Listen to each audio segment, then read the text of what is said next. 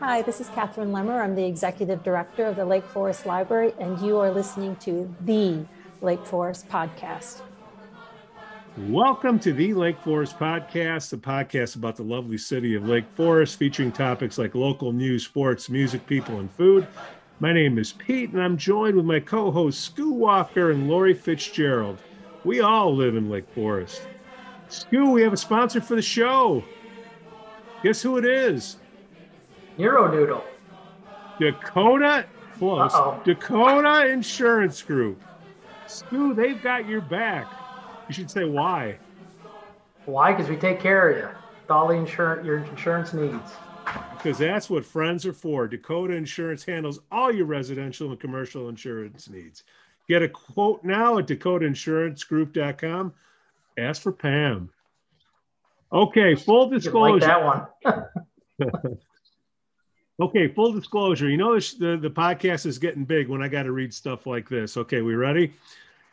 I, Pete Jansons, am on the Caucus Volunteer Committee. I am an advocate of the caucus, and I am trying to educate the community so we have more people volunteering to pitch in. I am not a caucus or city government expert. I do my best to bring on experts to educate all of us. Heads up, we will make mistakes on the show, and we will not edit our guest comments. We will post corrections in chat and welcome people to come on the show to correct us. Okay, one of the goals of the podcast is to shed light on local issues, and the library has been a topic of discussion lately. Today we're joined by Catherine Lemmer. She's the Executive Director of the Lake Forest Library. Let's chat with Catherine and see what's going on at the library. Catherine, thanks for coming on the show. Thank you. It's a pleasure to be here. I think uh, I would just like to throw out, I know you put out your um, statement about the caucus, but I know that I've been very privileged to work with fourteen volunteers in the last five years as board members. They are dedicated, thoughtful people. Um, I go to many meetings with library directors who talk about their boards just disintegrating into yelling, screaming matches, and nothing gets advanced or solved. And so I think the caucus is doing a marvelous job for the library. As I said, fourteen very talented and dedicated people over the last five years. So thank you. Thank you, Catherine. And Skoo was also uh, uh, on the caucus. Uh, he was uh, a ward chairman. Lori is going to be coming on the next caucus, right, Lori? We're coming after pending, you. Yep, yep. Application is pending approval. Pending it's pretty, approval. It's pretty brutal commitment too, right? Don't you meet like twice a, twice a month for pretty extended meetings, nine months uh, a year? It's a lot of interviewing, and especially with some of the contested boards. You know, I'm learning because I've only been around a year, Catherine, and, I, you know, people hear me on the podcast and they expect me to be an expert, and that's the last thing that I am. That's why I got to make sure I get Skoo and, you know, Lori, Lori on here to help me keep it straight. Yeah. Now, before we get into the weeds of the library, uh, let's get to know you a little bit first, uh, Catherine. Sure. You, you've been there five years, right? Coming up on my fifth anniversary, May sixteenth. It's been uh, a really fun ride. I've, I've worked in law, I've worked in higher ed, I've worked in public finance. And so um, this was a, a nice progression. We'd lived in Chicago a long time ago, so we wanted to work our way back to the Midwest. And uh, when this position came up, I think I had a, a good skill set. The library needed operational and um, administrative sort of readjustments. And so we've done a lot of that work in the last five years, talking about right. everything um, financially and H R wise, all, all those operational things that um, really we're a small business. We're about a four point three million dollars operating budget. So all those things you should have in place um, for good fiscal management. That's what we've been working on for the last um, couple of years, as well as the capital improvement project. Oh, don't worry. We're going to get into that, Catherine. We're, we're, That's all right. We're, we're, we're going to be, we're going to be real nice to you now.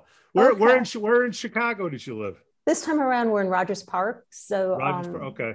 So we're right uh, just south of Evanston, Br- Bryn Mawr area, Bryn Mawr Street.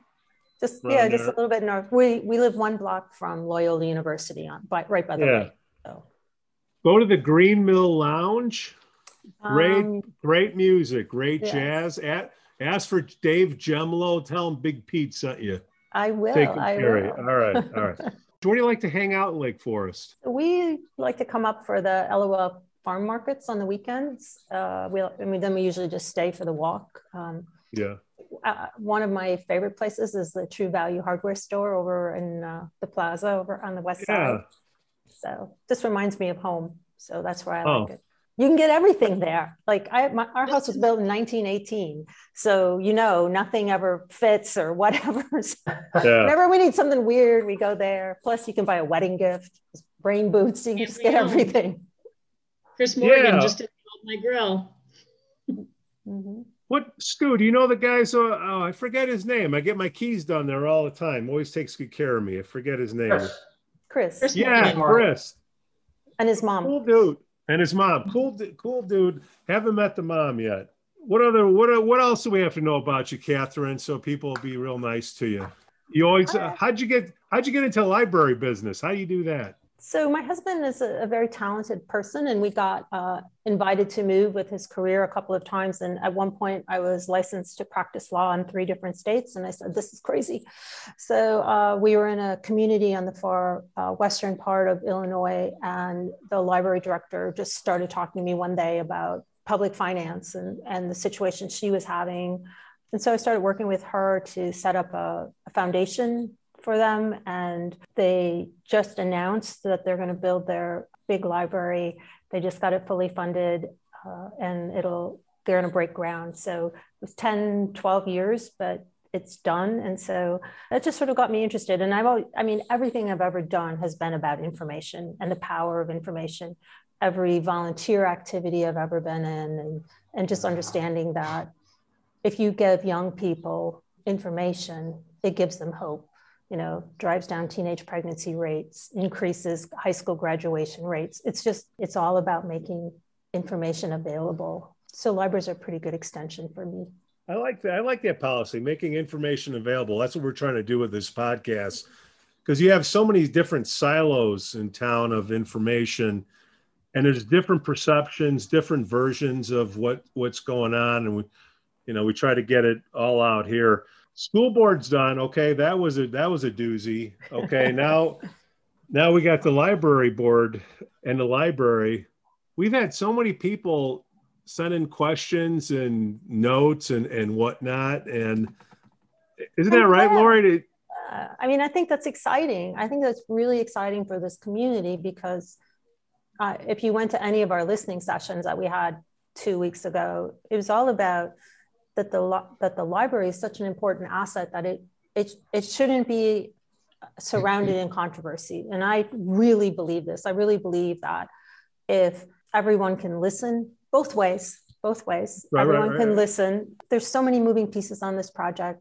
It's not a soundbite project, and that's a big challenge nowadays, because everybody wants a soundbite answer. You know, the city council's working with the library board, the library's board working with all the all the interests on, you know, it's a big, long spectrum of interest. And so getting them all sorted out, and, you know, that's what Lake Forest does, right? Yeah. Get, you get sorted to the middle that works the best for everyone. So so what are the issues from your standpoint, Catherine, and then I will come, come sure. at you with what we have and kind of figure it out. Sure. Let me tell you what, what I often respond to, and maybe that okay. will help set the stage. And I'm willing to talk about this, and I can talk about it for a very long time. So feel free to say enough is enough, Catherine. It's an issue of competing interests. So we have lots of people that would like the library to deliver more and different services than some people in the community use or feel are important, right? And with each of those services comes a square footage requirement. One of the things the library board did is they educated themselves about what does it mean if you say that you're going to put this service in a building? Like, how much square footage is aligned with that, right? What does it mean if you say children should not be picking books off of shelves that are seven and a half feet high? They should pick books off of shelves that are three and a half so that they can engage with them. Like, what does that mean from an educational point of view, right? And that gets a square footage. And you add those all up and you get to some number. And it becomes a big number of square footage, right? So what happens then is you then take that big number and you say, you can't build that on this site. It's not that much space isn't available. And you start slicing down. What are, re- what are really critical? How can you make spaces be dual purpose for different parts of the day? And then you plant it where you can on your site. And that's one of the things this library board did at some point it becomes challenging because it's big. Then becomes so, a challenge. So, because so under, under the, I'm sorry, Catherine, under the headline topic, this would be the the expansion project. That's what right. we're talking about. Right. Okay, okay. So right. and and and part of it is this library approached the project in a couple of ways. One, it didn't seem to make sense to start to deal piecemeal with the projects. So we know we have a, a million dollar dome project, one point four to one point six million dollar H V A C system problem, because we have five H V A C systems, don't talk to each other. We don't have any way to manage them. There's no operating control on, right? So you start adding those all up, then you start adding up what people would like your library to do. And then you add up the fact that we know, have known since twenty twelve that we have about a one point eight million dollar A D A compliance issue. So many parts of the building you cannot get to if you're in a wheelchair. Um, if you have a child that has a, a mobility issue and is using a walker or a wheelchair, there are parts of the children's library they can't get to. So all of this, you know, starts to coalesce from a library service perspective. And you talk about then from a, looking at it from a financial point of view. So we have two, two wings, an east and west wing that went on in nineteen seventy-eight. They need X dollars to get them to a certain point of functionality. That's a dollar cost that's more per square foot than if you build that into the back, right? So that's an option, right? It's an option that makes the preservation people very happy. Because if the east and west wing come off, if you go and you stand at the historic gate on Deer Path and you look up, the building really resumes its prominence on the hill, the way it should look. We're talking about bringing the historic path brought back up. But the challenge then is it has to be on the north. The lot is so constrained, it has to go up. We can't go underground. We've talked about underground. We've talked about parking underground. We've, so really lots of things have happened over the last years that have been thought about. And I think what happens is when you come out and you say, we've been thinking about all these things and we've investigated all these things, and this is our recommendation, it's hard for people to say, I didn't read the footnotes, right? And so, you know, the right. goal for the library board is really or now, any notes. Right. So the goal for the library board now is to really uh, show city council, uh, what I call it, like, we're going to show them the work, right? Here are all the things we thought about. Here are all the things they cost, uh, what they cost. If you don't want to build this big, this is what you give up. Right. So it will really be a presentation uh, to city council um, because they're, they're, they're a major player in this project, because uh, some of this in this public-private partnership will be borne by the taxpayer. And so the library board is very conscious of that. They didn't just take um, points of view along the way that said, build build the biggest you can and, and put gold laminated shelves in, right? You know, they're very conservative financially and they questioned everything. Some of the cost comes in, if you want to put a flat roof on it, you save a little money. Does that look like really what you'd want in a historic preservation district? Mm, a gabled roof with slate is probably what you want. That's a little added cost. So when they go back to city council, they will essentially, I think you can, the, the soundbite on that is sort of show the work. Why things happen, what, what you get, what you don't get, and then um, work with city council to sort of design, define the scope of the project. And then once that's done, I think everyone has all the confidence in the world in the H P C to get the outside right. I, don't, I know we were shut down for a while for COVID, and I think some of the services are still limited. Um, At the library? We getting, yeah. Um, yeah. We were, we were only closed for sixty days. So we, okay. we were back up already distributing materials. Um, we've been doing virtual programming and uh, material distribution since last July. We've had the building open. Like there's been, I think, seven or eight service shifts in the last year. So I might not have the exact dates. Public came back into the building for a short time in the fall. Then there was a gov- new governor's order and we went back out. But we are um, open six days. We're physically open six days a week. People can come into the building. They can pick up their holds, use the computers. Self-check has become very popular in, yeah. in COVID. We're beta testing that. So we've been full, full cadre of programs. All our book clubs are Zoom online programs, uh, author yeah. visits. So yeah, we've been. Are we getting, I guess my, my question is, are we getting the foot traffic into the building to help justify the need for all the additional space? I guess that would, that's my- Sure, my yeah. Part of what drives the one fraction of, I think, how to think about the space needs is we provide stuff, right? Books and STEAM kits and books on tape and all of that. And that all takes a certain amount of square footage. That's not going to go away in this community. This is still a very physical item driven community, and it's going to be for a while. So the space that's sort of being thought about for those uses is, is already being wired and everything else, so that as that transitions out in fifteen years, twenty years, I don't, I don't have a golden ball. And then we talk about what kind of spaces people are asking for to engage in the library. So uh, where to hold the book clubs and all of that. And those spaces are in high demand. And then the newest kid on the block in library services is people want a room where they can Uh, you know, sit for a test because they're taking a class online and they got to be in a proctored exam area, or they want to interview a nanny. And so those small glassed in rooms. We've thought a lot about how services have already changed because of COVID, and, and they're sort of on the ends of the spectrum. So one thing COVID says is we can no longer have small closed in areas. We need wider aisles. And I'm like, okay, that's more space, but wider aisles, less chairs at a table, more smaller tables, all of that kind of thinking about how COVID works. And then also that people are now working from home and they want a space for a one hour meeting, and they all, all of that kind of activity. They don't want a stranger coming into their house when they can sign their mortgage payments at home. They want to do that somewhere in a setting where it's private and, and safe and all of that. Tutors are coming. I think tutoring did go online. I've hear, heard some success, but our tutors are waiting to come back in the building to um, sit with their um, students. And, you know, we, we're about the safest place in town for that kind of activity. You know, you're not behind a closed door in someone's home when the parents aren't there. You aren't in a closed school building. So, um, mm-hmm.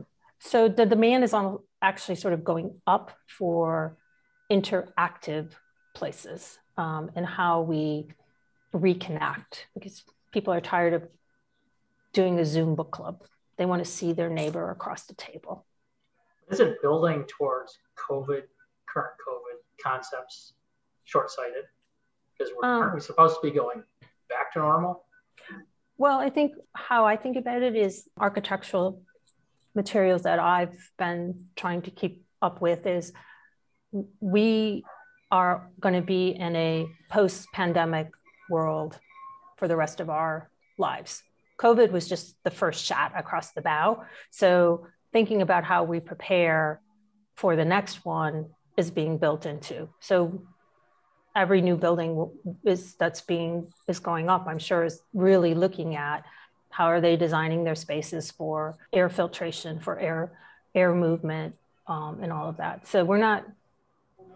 COVID is our new, I hate this, I hate these kind of cliche things, but you know, it's our yeah. new normal. We're, we're, will you ever ride in an Uber without a plastic shield between you again? I don't know. I don't think so. Getting, getting back to, so the first issue is the expansion. I'm just trying to understand it. That sure. There's people that say we don't need the twenty-five million budget, something like that for the expansion. Is that right? It's a twenty-four. It's a twenty-four million dollar project in total. So they, okay. if you don't do anything, if the community yeah. says we don't, we don't want to do anything except make sure the building keeps standing and it has heating and air conditioning in it, which there are a lot of days we don't have, and they don't really care about A D A. That ticket is somewhere between eight to ten and a half million. Challenging situation, because it's hard to look at a community and say, we need ten million just to modernize the building, but not add anything new, right? Like, don't give you, yeah, don't, I mean, that's, don't, we're not going to give you any more space in your children's room. Skoo and Lori, I mean, is that what the... No, I just, I, I'm trying to figure out, you know, what I've heard mumblings and rumblings, but I guess my point is, okay, so what's the issue? The library is a, what, hundred-year-old building? Mm-hmm. Or maybe not one hundred, but ninety stuff. ninety. So it has stuff has to be done to it. I mean, mm-hmm. what's the issue? Are, are these people that, once again, we got people who are the experts in everything without right. understanding what's going on, spouting off and saying, "Oh, you can't do that." Well, there's stuff that has to be done, and the plan. I believe it, Catherine. This is this is kind of your master plan, and it's got to be approved and you know, accepted and all this other stuff has to go on before, you know, stuff starts happening. But I mean, is the issue that we need the space for the expansion? Because some people are saying, well, we don't need. Okay. Um, I think, the, yeah, I think everybody agrees that the library is is one of the gems in town, you know, and it's, I, I live, I live, you know, in East Lake Forest, and I drive past that building a couple of times a day. Um, and it's been kind of depressing to see that big, you know, the dome covered up, um, you know, it's been kind of depressing. And um, so I think the concern is, you know, folks want to see the building maintained and restored, you know, to, you know, to its original architecture, and, um, and maybe question, like, do we need to have additional spaces for all these meetings and stuff like that, because we have other, you know, other buildings in town, such as the Gorton Center, such as, you know, the Park and Recreation Department, you know, even just up the street. Um, I know my daughter's Girl Scout troop, we met at, um, at the Rotary. So there's other, you know, there's a, there's a lot of different um, unique spaces in town that we can utilize, and maybe we don't need to spend an additional ten million dollars on an expansion, that we could just restore and modernize. You know, obviously the A D A is very important, but modernize the building, restore it, and um, and then focus on, um, you know, like some, like, you know, expanded services and technology. And the difference of the ten million, the plan, uh, is this something that's voted on? You have the library board, like it's proposed to them. How does this, okay, so, if it's an issue, how does it, right, how does it all resolve itself? So, yeah. um, so I just, I just quick take Lori's question, or sure, sure. So, um, the ten million doesn't get you, doesn't address A D A compliance. The way you get this building A D A compliant is you do a significant, I, I, I can't ethically say renovation. You have to remove the north wing and rebuild it, because the elevator is not A D A compliant, and you cannot fix that sizing. We have shelving on the first floor that holds up the second floor. So there's just no way to bring that. And that modernization, even at that wing throughout, is about another ten million. So it's not, it's not that we're, you know, from a meeting space perspective, we currently have a room that seats one hundred thirty. We were thinking about taking it to one hundred fifty. Probably we'll just stay at one hundred thirty. Like, we're not building an auditorium. When we need an auditorium, we partner with Gorton. We partner with them about twice a year, because we bring in programs that are about three hundred people. There's no way, it, it doesn't make sense, you know. And, and I gotta add, there's gotta be, with A D A compliant with any old building, is gonna be an astronomical type of price ticket. And right, and we we tend to always, again, these things all live on a spectrum. How much grandfathering will we have once we start to open up walls to, to run new H V A C? I don't know. Like, does that trigger the whole project, the whole building having to be A D A compliant? So I would say that, you know, the jewels of the proposed project are getting the children out of the basement and really getting mm-hmm. their space to a place that um, is reflective of what libraries are offering right now. Once you bring them out of the basement, you have a little extra space to play with. You drop in two or three study rooms that hold two to four people. That's really not what's driving this. What's really driving it is the, the structure of the building, getting the children out of the lower level, getting their materials at a level that they can interact with it. And I mean, we currently have a teen library. I don't know if you've been in the library lately, but our teen library is kind of sad. You know, I- Especially when it rains. Oh God, you gotta fix that. So, so we um, permaseal in there. So we did, um, you know, we had a, we've had a lot of requests for a teen library over the years, and they had like two or three shelves and a bench. And so we thought about what we could do. We found a half a floor, seven hundred fifty square feet, a half a floor. The kids came in, they painted, they got to pick from a range of carpets.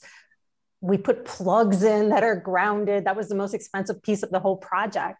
And it's jam-packed with kids. It's someplace different than Croya. Like Croya is a, has a very important purpose here. Highly used by middle schoolers, highly social. These, the kids we see are the ones that need four hours to be quiet to study for the S A T, or they, our teen librarian um, interacts a lot with them. So I think a lot of the questions I get is, why, why do you need a, te- like this just pick, why do you need a teen space? Why do you need teen space? They can go to Croya. And I said, well, we already have a teen library. It's seven hundred fifty square feet.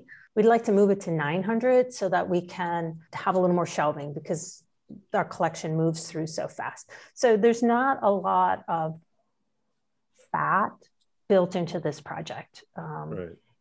So well, everybody has it in the headline is, you know, more meeting space, and it's and it's yeah. more than just that. It's what you're saying. So I mean, people, I need to understand that. Is it sure? No, I my, think this is so so um, perfect. Like one of the things we did in the listening sessions is we had a little fact and fiction on the front end, and I said, we're not building the Marriott in our basement. Well, first of all, it's not big enough to have a Marriott Marriott Conference Center, right? So what we would like to do is we would like to actually use the one space that we have by making it a little bigger. Um, but if that's just not something community is going to, if they feel that that increase of seven hundred square feet in that one room is just something they don't want to talk about, it's fine. We that doesn't need to be done. We have um, lots of uses for that room. Um, The other thing that got a lot of people frustrated is um, why do you need a creative space, a maker space? You know, they come under many, many, many topics, right? Many, many names. So we currently have a first generation media lab. Gets used about six hundred uses a, a year. People book it. It's a primarily a data transfer. So um, if you know people in the community, Lucille Adams has published some of her to- photography books through our media lab. His name is escaping me. Um, a wonderful gentleman came in, digitized hundreds of f- photos and slides that he took during his t- tour in Vietnam. Um, Happy Dat comes in. She brings in a lot of little smaller nonprofits that we help them make their logos and all of that. But we get a lot of questions for like, why don't you have a three D printer? Or I want to come in with my child or grandchild and we want to do this or that. And, and we say, we just don't have the space. So we'd like to open up our capability in that area. Um, yes, the college has a beautiful thing. They have a molecular maker space, but that's not open to the public. The high school is not open to the public. And sometimes kids like to come home from grade school and say, look at the cool thing I did. Do you want to go do one with me at the library, right? So, um, and these aren't, we take the maker space out of this. It's not a big ticket price item. So again, this was a very conservatively, um, thoughtful project. So to answer Pete's question, because you didn't rein me back in, is the process is this, is the library board will go back to city council with um, the results of the listening session. They are um, working with a national firm. We had intended initially to do the survey ourselves because we have expertise on staff and we have the, the technological resources in, in-house to launch a survey and do them. But we wanted to make sure it was very transparent, very open, no way um, if there was any, you know, feeling of bias. And so we've retained Burgess and Burgess, and they will come in and they will do, um, they're gonna do a snap survey, something called a snap survey. And then from that data, they will do a full resident survey. And that should all be happening um, in the month of May. I mean, had we had done it internally, we would have already rolled it out because we have already processed information within the listening sessions, but can't exactly walk into a national firm and say, hey, we want to retain you and we need it tomorrow. So uh, so hey, we're Catherine, working with them. You you guys, I've listed the listening sessions and all that, but do you, I mean, you have a lot of hit lists like three D printers and all that. You guys take donations from the public, right? Correct. So we have a, um, we have, a library foundation that was set up because part of part of the research that went into this project was to really understand what the appetite in the community was for this project. So back in twenty nineteen and twenty twenty, we um, had a um, capital campaign consultant come in. He met with over forty unique individuals in the community to understand their, to understand what the library sort of meant to the community. So he met with people that have funded other large projects, people who haven't but ha- had an interest in the library and who were also just leaders in the community. And they all had interviews.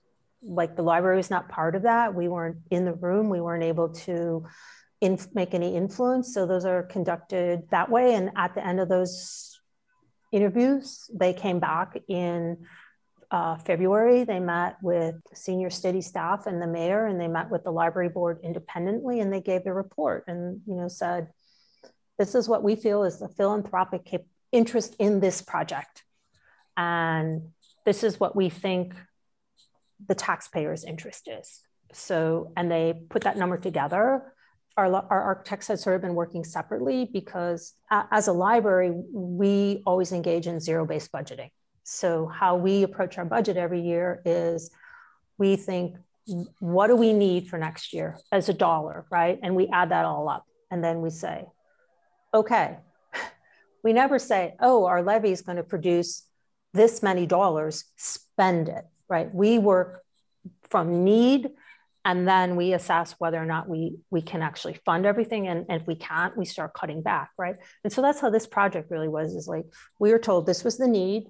The architect said, this is how you can build this, not with granite countertops, but with, you know, some lesser reasonable thing. You know, when you build your kitchen, you get a Viking stove or, or you get the Sears model, right? We, well, we pick somewhere in the middle because it's a, a Lake Forest project. Catherine, part of this project, does it include the, the dome? Yes. Yeah. What? Okay, great.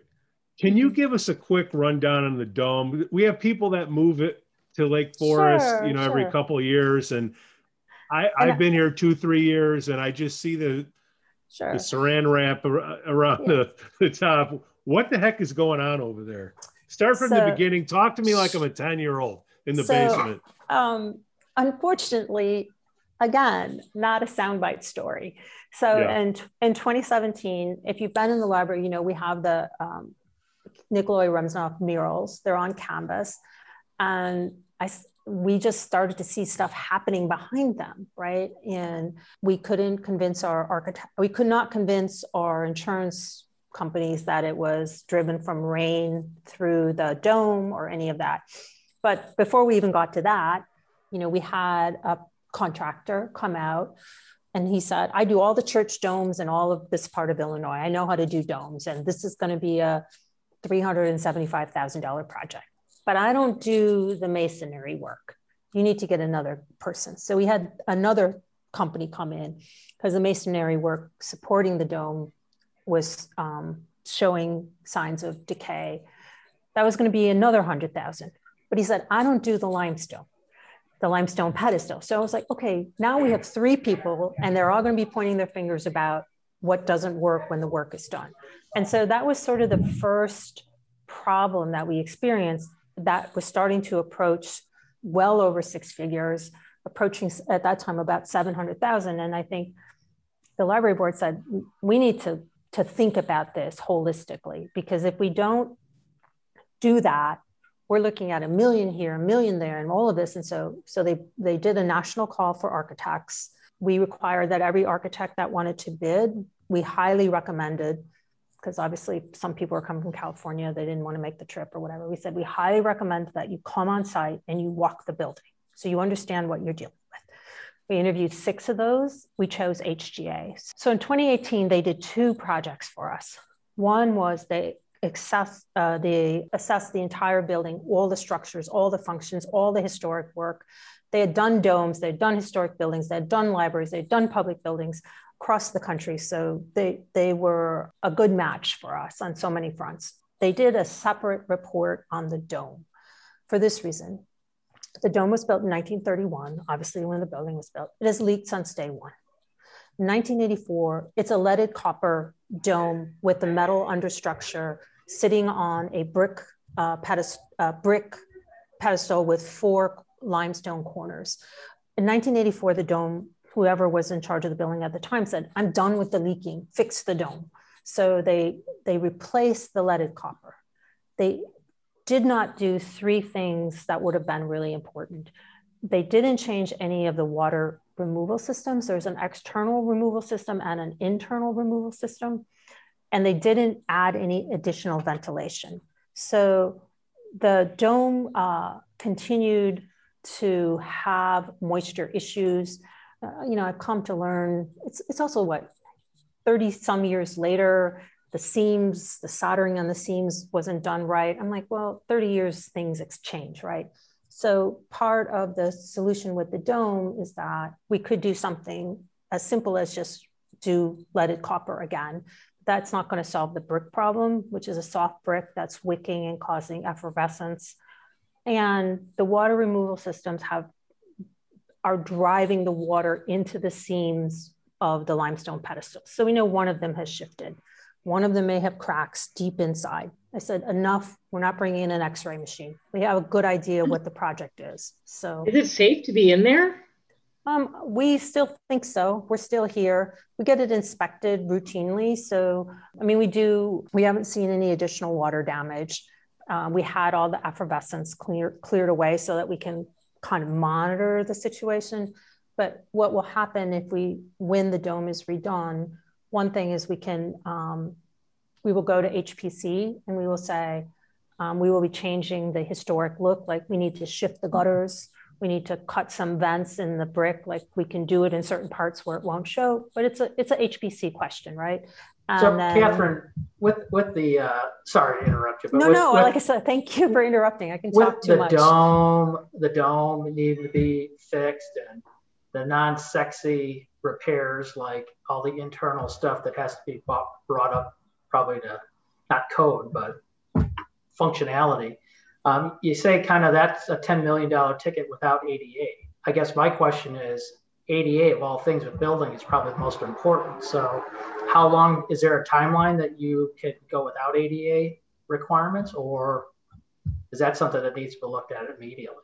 The, the question becomes is how much can you do before you trigger the A D A grandfathering? And that's just not, you know, we're not, we haven't parsed that question out, you know. But isn't somebody, that the most important? Um, well, I think if you, if city council were to come back and say the scope of this project is a, is a repair and resuscitate, you know, like just keep the building standing. At that point, you know, there are options, like, in the sense of the idea has to make a an A D A accessible option, uh, access point in right. the north. And I, and I guess right. my point is, if you go back in city council, which is part of your whole requirement in the first place, and they say, let's just get the guts fixed first, A D A still is. It's still challenge, still a challenge. There it has are, to you be know, done. Right, I mean, right. from an ethical if the standpoint. Elevator's of, not, if the elevator's not yeah. A D A compliant, you gotta get an elevator in there that's A D A compliant before you had a, you know. Right, I mean, the the all of that, all of the most significant A D A problems can be solved in the North Wing. One of the things we investigated was sort of doing kind of a ramp through the front lawn to get an A D A access point on the front, right? And, and you get fined for all the times you're not compliant? That's, I guess, my question I'm asking is, at what point, if you kick that can down the road, when is it, you know, we got to get this uh, done? Right. What we, we are still living in the grandfather bubble, and how... And when does that bubble burst, when you add on? Right. Uh, the bubble will open. The bubble could open even if we don't add on. If we did That's a lot of interior work, right? I, I don't have that very specific answer. I'm sorry. We're getting in the weeds here, and it's yeah. kind of what I want to do. The, the issue was the expansion, and it's more than just getting meeting meeting space. Part of that money is going to go to make it compliant, fix that dome. I brought up the dome because everybody's wondering uh, what the hell happened. If we had a magic wand, how could we fix that thing? And it'll be fixed with part of this twenty-four million dollar deal, right? Correct. And, okay. Because we're, you know, no, no, no, no, no. I'm, I'm the one that asked it, and I'm not cutting you off. I, like I said, I'm going to let you go. But for the people out there, so they understand what's going on, I'm going to leave the expansion, and I'm going to go to. I got a bunch of people asking me, what is the deal with the COVID policy and the fourteen days on the books and whatnot? It, it, getting the books and then also donating books for the book sale and whatnot. Can you touch on that? Because that was a, pr a pretty big one. Sure. Um, I'm happy to. So when COVID launched into our lives in March of uh, last year, libraries were sort of left out of the discussion, right? Everybody focused on like, what can retail do? What can restaurants do? What can the post office do? What can a bank do, right? So library land went out. And so the um, Institute of Museum and Library Sciences and um, partnered with O C L C, which is another big library organization, and Battelle Lab out of Ohio. And they started testing how long a virus lives on library materials, right? Because libraries are very different. Like you go to a restaurant and you get your food on the, you pick it up in the alley or wherever, it's gone, it never comes back. Like we know our books go into bathtubs. We know they go into beds, they get read on the sofa, they get read while people are eating.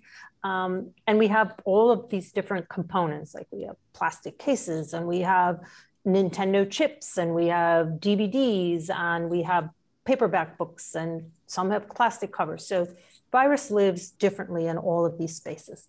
And when COVID first came down, the people that were ahead of the game were some of the libraries in the E U, and uh, they had already done some quick testing and they were moving on a fourteen day quarantine. We all, all of us lived with that for about a mm, couple of weeks, right? And so as more research came out of this, um, they call it the Realm Study, uh, reopening archives, libraries, and museums. That research, it's online, it's linked from our website. As they did their research, the quarantine period started to come down. So we're at forty-eight hours. We do this for a couple of reasons. One, like I said, our books come back from bathrooms and bedrooms and all of this. Mm. And we hold them for forty-eight hours because we know the virus still is around on library materials for five to seven days. Can it transfer from an item to the air to get into somebody? We don't know. But we know by being somewhat cautious, we have kept fifty-one people in the building.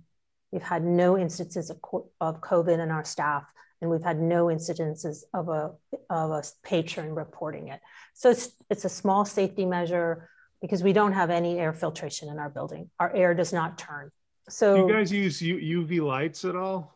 Um, we don't. We, we, we did some initial research into that, and we um, the machines are relatively expensive. They process very few at a time. And given that we know that it's airborne, we're just trying to keep it out of our air. Getting just portable U V lights in, in a box with aluminum foil and just putting the books in there, I'm just telling you, ask around. You know, I'm not sure. a librarian. I'm just saying, you know, the, the lights are, you know, thirty bucks, and it, maybe it could be something, because forty-eight hours is definitely better than fourteen days. Okay. So that's right. A misconception that's out there. Yeah. And, um, and, I, and we don't charge fines. So, you know, yeah. I, I, we don't close anybody's account because something's sitting in our closet for two days. And it it's a measure of safety that's fairly painless. It doesn't really, like, that's our library materials. And so um, we've actually been working. We've been in really constant communication with the Friends over the last, we had a meeting two weeks ago. Um, they took donations in December at the pop-up shop. They're going to take donations again at the upcoming pop-up shop. So for the donations in the book sale, that's a misconception, or what, what are people, I don't, I don't know. I just had people no. say, hey, we want to, we want to donate books. Uh, and I think that, you know, we've been working with the Friends to come up with a solution that, you know, Friends of the Library, right? Right. The Friends of the okay. Library. So okay. we were, we had um, our last discussion with them is like, we just need three or four more weeks because I want to get, you know, library staff just became eligible as government employees for the vaccine. So ninety some percent of my staff is moving through the second vaccine this week. And then two okay. weeks for permanent, right? Uh, permanent safety. Um, so you want everybody to get their shots before you do it, okay? Yeah, and, and I want to get the ionization installed in the building. And we have five H V A C systems. So that is coming in mid, mid to early May. And then, you know, they're going to collect books in the parking lot. So our lawyer, our insurance, our insurer, right. and the city safety officer all have to agree on how that gets done. So I would assume okay. that, you know, mid-May, end of May, okay. they'll be up and running in the parking lot. I don't, you know what COVID did. They just I, I took control we're, away we're, from everybody we're, and everybody We're going to have people to, that want to be stricter. People wanted to be, yeah. you know, less strict. Oh, yeah. I hear you. It's like, we're not judge and jury. It's, look, this is the situation. This is what you're doing. And yeah, Lori, Skoo, it is what it is. I mean, I don't. Yeah. People seem to get all worked up about little things that, you know, I want something done yesterday. Just, yeah, things have to work their process through. Yeah, I have fifty-one people that come to work, you know, in this building, and they know it's a high-risk building just because we can't turn the air, right? The number of emails I got when Gorton posted that it was installing their ionization system, and how easy that was because their system all lives on a roof and they have one system, right? It's a long list of emails I got, and you know, all the experts. And I said, we're investigating that, but again, remind you all, we have radiator heat and we have five H V A C systems. We will have to find a company that will sort of retrofit the spaces, and it will never work as good as the Gorton system. But we well, want to make sure. It's a new building and you got an old building, right? Right. So, okay. so, so it's just, a you know, and, and so I, I try and take care of my people. I try and say, they're coming in every day. They're working really hard with community. We won another national award this January. Three weeks more of not taking donations to make everybody feel comfortable, I don't think is a real big ask. And, and since we're having the conversations with the friends anyway, um, about how to get it operational again. Hey, Catherine, how, how big is that glass part of the building going on? Glass I'm just box. kidding. I'm just no, kidding. No. I, I mean, I was told that there's this big glass box yeah. like the high school. Yeah. I mean, the thing is, is I, I think, you know, what's I'm really, kidding, by the way, everyone. Oh, I there, know. So, you know. I, I know. I think what's really hard. No, he's not. They're, they're sending the, Pete emails right now. Like, I, I told you so. They're doing it. Um, you know, you have a, you have nine volunteers who went out to educate themselves. And part of their education was understanding what the national Um, standards are. So the Secretary of Interior has very specific standards about what you can do for the treatment of a historic building. Those then are reinterpreted by the H P C, because Lake Forest has um, its own historic preservation, seventeen standards. The library board said, well, what does that mean? Like, one of the standards is like, there should be a, an equality of uh, repetition in open spaces kind of thing. I'm saying it wrong, but you can go there and read the standards, right? So the li- so you know the architects came in and said, here's a spectrum of your options, because it's how you interpret the standards. So they did sort of like a, an exercise of study, right? Where they said, you could have this one, which I affectionately called the bird cage because I liked it, but I don't have a vote. It was like sort of a metal and, and glass, and it, it was very cool. And library board's like, that's not going to go here. You know, the glass isn't going to fly here. So really trying to look at both ends of a spectrum, and then, you know, applying those standards to get to probably the most critical one when you do, um, when you do an addition on the, on a historic building. The standards nationally and locally are that the addition should stand alone. So for instance, if you come and you look at the nineteen seventy-eight wings on the east and the west and the north, you can take them off and you won't damage the original building. So whatever you do to the existing building, the addition has to look of its time. Like, you can't build an addition that looks exactly like Edwin Clark would have built, because that would mean that you couldn't, it would, it would damage the integrity of the initial building.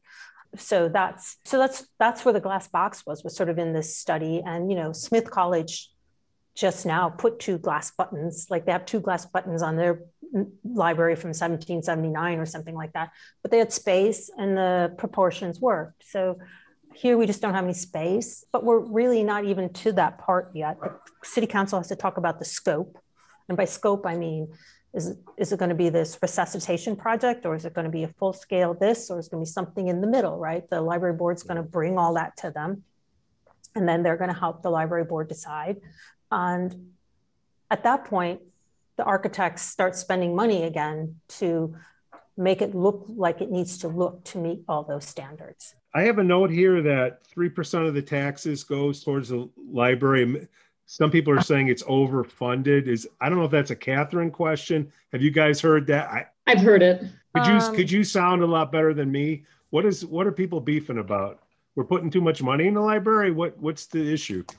No, I think what yeah what I've heard is that um, yeah that we're we're taking taking the most um, tax levy possible and um, funding it towards the library, and um, and we're not actually using those funds for current maintenance, um, that the money is just kind of sitting there and growing and growing and growing. So we have a very healthy financial balance sheet for the library, um, but the building is just continuing to deteriorate um, because we're we're waiting, you know, for this grand uh, project. So I think that's the I think that's the the rub. So we have um, so what I what I always say about whatever the project is is yeah. Um, at the end, the architects will give you two things. the key codes to the building, and a capital improvement plan, right? Because the, the new boilers or whatever you got will go in X number of years. So what's really in our um, capital reserve is about three point four million, which is, you know, not enough to address multiple issues. Certainly um, it will go into the overall project. Part of that is driven because we, we actually take the lowest levy available to us. So is that a misconception? Uh, no, I just... it's, it's, I mean, we don't, we don't over levy. And I think the, there's no, it's not like we have the three point four million sitting in a um, fund in the market that's making a lot of money. So did it, would it have made sense to spend it on H V A C when we didn't know what the building was going to be? I mean, one of the options on the table when this project started is that maybe this building's not worth this investment. You know, right. What's the highest and best use of this building? And mm-hmm. at that point, does it make sense to spend, you know, a million dollars on a dome if the library's not going to be here? Right. And be, you know, so when when this all started, Le- one legit? of one of the yeah, one yeah. of the, you know, there are many people on the West Side that say, why isn't the library moving to the West Side? It's our opportunity to put a civic asset on the West Side. And so when this came down back in twenty eighteen and the building was assessed and the architects were asked for just kind of five generic ideas. Like, what if we put this on the back? What would that cost? What if we did this? What would it cost? I said, one of the things this library needs to know is what would it cost to build this square footage new on a green space? Because we need to understand what the premium is to say on this space. Obviously the numbers are now three years old, but you know, if you compare the numbers from back then to and escalate everything. So back then it was eighteen five to build new. Obviously that doesn't include land, right? Maybe you wouldn't have even had to build as much because it would have been, it would function at eighty or ninety percent efficiency, where our building, with even with the addition, is going to function at sixty-five percent efficiency. And the comparable number was twenty-four. So that gives you an idea that you have a premium for just staying on this lot. That was, I thought, important for the community to know. I mean, and to be as transparent as you can, the community should know what what they're paying for. And part of it is, is to stay on this lot. Yeah, I think I, I will say, I think with the um, the location being so close to the middle school, you know, a lot of kids after school, I think that's one of the, the beautiful things for our children mm-hmm. is the ability to ride their bikes or walk uptown and have a space like the library that's easily, you know, easy for them to access after school. So I think that, you know, that's probably the big, the big draw about the location um, and certainly the historical you know, the historical significance of the building. And, and, and um, we, you know, we're, we're driving a, a thousand people into the C B D, right? So if the parent picks up the child at school afterwards or, or whatever, we're, you know, Market Square is just across the, the way there, like how many Walgreens stops and how many sweet shops. And like, I, you know, we know all the Starbucks cups that are in our trash and the Dunkin' Donuts cups that are in our trash. So, mm-hmm. um, you know, we, we think that that's a really Mm-hmm. good component of this project. Like, why would we go be somewhere where we weren't essentially right. working as a community partner? Right. Yeah. It, and I think the tax concern, I think the tax concern that, that I had heard was that the three percent levy is actually the most you can take without having to get um, board approval to take more. So, so you can take less than three percent.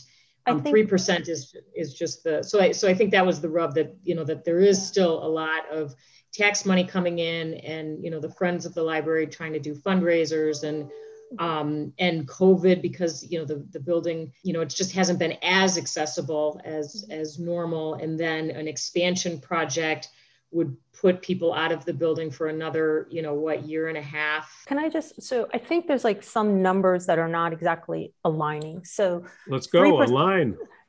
So three percent is our share of the total tax bill. That's not our levy. In, in a home rule, even though the Lake Forest is home rule, it abides by the non-home rule communities, which is you take the lesser of C P I or five percent, right? So um, if you want to go over five percent, you have to have public hearings and all of that. None of us want to get into that. Um, last year, um, Our levy was two point three. This year it will be one point four. So even though we constitute, and when it's three percent sort of where we are, you know, of the total tax bill. And I guess the other thing is, is the calculation has been run that if the project is a twenty-four million dollars project, and if this is balanced through the library levy, it's eighty-three dollars a year extra on your tax bill. Wait, I'm going to say eighty-three. I think it's actually seventy-nine, but I'm going to say eighty-three just to get, be more conservative. We'll give you so, the spread. Okay. seventy-nine and a half. But so I think, you know, the three percent is what we are, the piece of the bill. Some of, you know, the county gets some and the school gets some and all, everybody else gets a piece of the total package. Um, but our draw in one year I was here is zero point nine. So it's very conservatively uh, run. We have eliminated some H R benefits over the years because we just felt the, we want it to be more in alignment with, they didn't eliminate them for city staff, but we eliminated them for library staff. We um, have looked at all of our staffing, because staffing is always the biggest thing for a small business, right? Have thought about this very carefully uh, from a fiscally responsible point of view. I just encourage everyone to call and, or to email me or to come for a tour. You can sign up for all of that on our library website, because again, where we started with this is this is such an important part of the community, and people shouldn't be upset about it, because we're going to work all the pieces, all of these random moving pieces, and we're going to get it all done, and we're going to get it done right, because that's how Lake Forest does it. But in the meantime, if people have questions, come to the source so we can get you the right information, so you're contributing to the success of the project. Exactly. So thank you. Thank you so much for having me. It's been really a, a, a lot of fun. Thank you. No, Catherine, thank thanks you. for coming on the show. Thank you for listening to the Lake Forest Podcast. Please give us five stars on Apple Podcasts and smash that like button on Facebook, Instagram, and follow us on Twitter. Let us know what you'd like to hear about on the upcoming shows. Again, I'm Pete, and I can be reached at pete at lake forest i l dot blog. The link will be in the podcast notes below. On behalf of my co-hosts Skoo Walker and Lori Fitzgerald, we thank you for listening. Cue the band.